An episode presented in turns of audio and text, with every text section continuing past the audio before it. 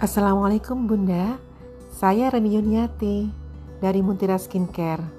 Kali ini saya akan membahas tentang skincare yang aman untuk ibu hamil. Nah, ibu hamil itu tidak jarang memperhatikan kondisi kulitnya ketika hamil. Ketika hamil, secara alami perempuan muncul jerawat dan kondisi kulit lain yang sering membuat kehamilan menjadi terganggu dan itu akibat perubahan hormon dalam tubuh yang menyebabkan munculnya permasalahan di kulit perempuan.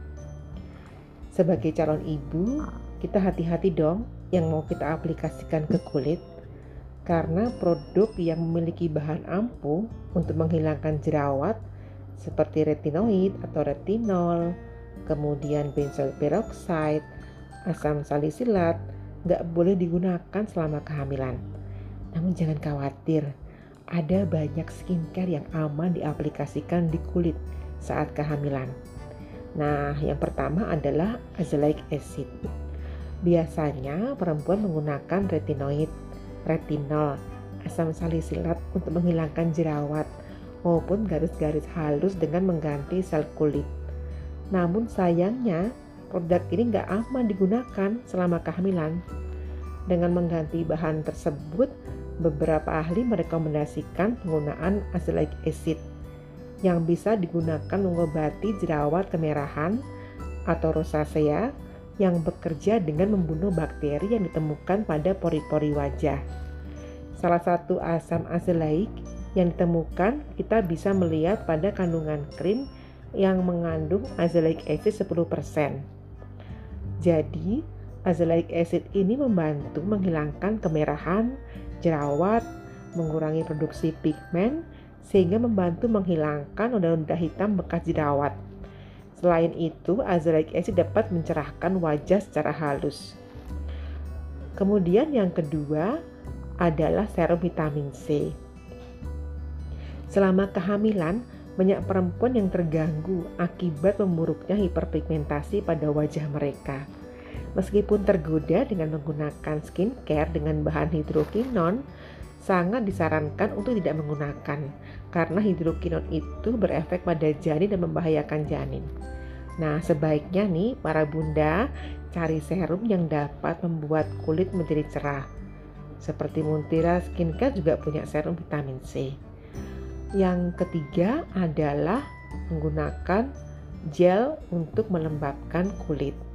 Nah, ibu hamil sering mengalami uh, kulit yang kering, kemudian gatal, kemerahan, dan kalau krim yang berbentuk gel yang mengandung pelembab itu dapat melembabkan dan mendinginkan kulit dan melawan garis halus pada wajah juga.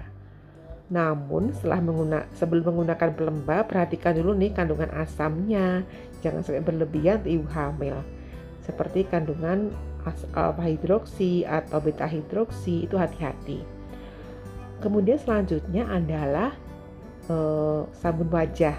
Nah, sabun wajah yang ringan tidak mengandung parfum dan tidak mengandung kadar sabun terlalu banyak dapat e, menyebabkan pori-pori yang tersumbat kita hindari. Kita menggunakan sabun yang mempunyai kandungan yang lembut dan pH sesuai pH kulit apabila kita menggunakan sabun yang kandungannya keras dapat mengiritasi kulit dan apabila penggunaan berlebihan menghasilkan jerawat selama kehamilan. Kemudian selanjutnya adalah menggunakan uh, produk yang bersifat untuk uh, hidung yang sensitif atau kulit yang sensitif. Itu biasanya kita menggunakan pelembab yang bisa mendinginkan kulit sekaligus juga untuk e, merapatkan pori-pori.